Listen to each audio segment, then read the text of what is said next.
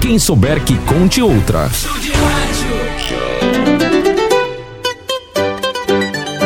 Do livro de José Ribamar Souza dos Reis, a mostra do popular maranhense, lendas, crenças e outras histórias da tradição oral. A lenda da carruagem de Ana Jansen ou carro de Donana, contada em grande parte do território maranhense e principalmente na ilha de São Luís.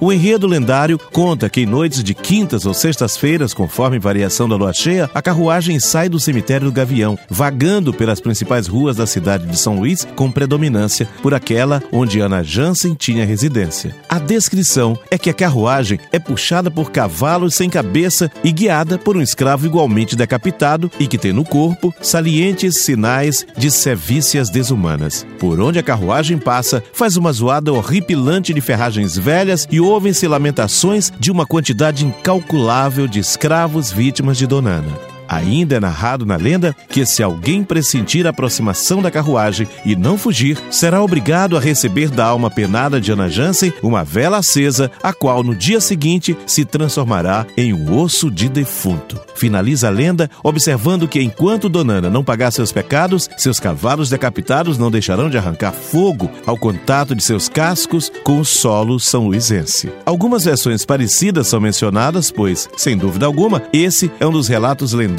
mais divulgados no estado do Maranhão, no qual o populário descreve as histórias de maldades da senhora dona de escravos Ana Jansen, ou como era mais conhecida, Donana. Todas as versões trazem um enredo repleto de atos maléficos praticados pela mulher que dominou e teve poder de mando por décadas no Maranhão, principalmente na ilha de São Luís. Os escravos que caíram na unha da malvada senhora tiveram suas partes perdidas? Caso algum negro fugisse procurando a liberdade, a carruagem saía procurando pobre coitado por toda a cidade. Não ficava uma biboca em São Luís que não fosse revirada à procura do negro fujão. Encontrado o escravo fugido, apanhava de todos os jeitos e feitios. Da palmatória às chicotadas. O castigo só parava quando o coitado já estava desmaiado há muito tempo e a costa era só sangue. Mesmo desfalecido, a diabólica mulher ainda mandava colocar o desventurado no tronco com complementação de três três semanas no Cafundó, uma habitação miserável, quarto escuro, sem a mínima higiene ou cafua, com direito só a pão e água. Ela não perdoava ninguém. Quando a senhora malvada faleceu,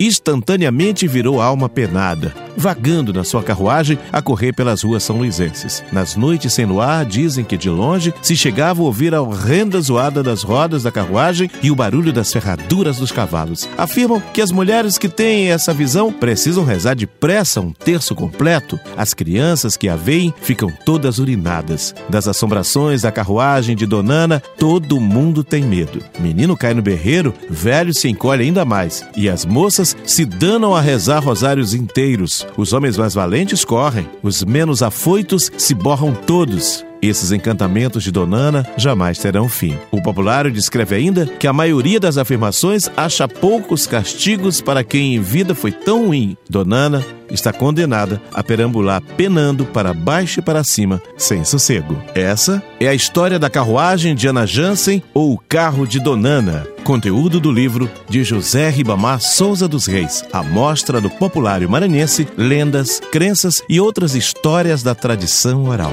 Quem souber, que conte outra.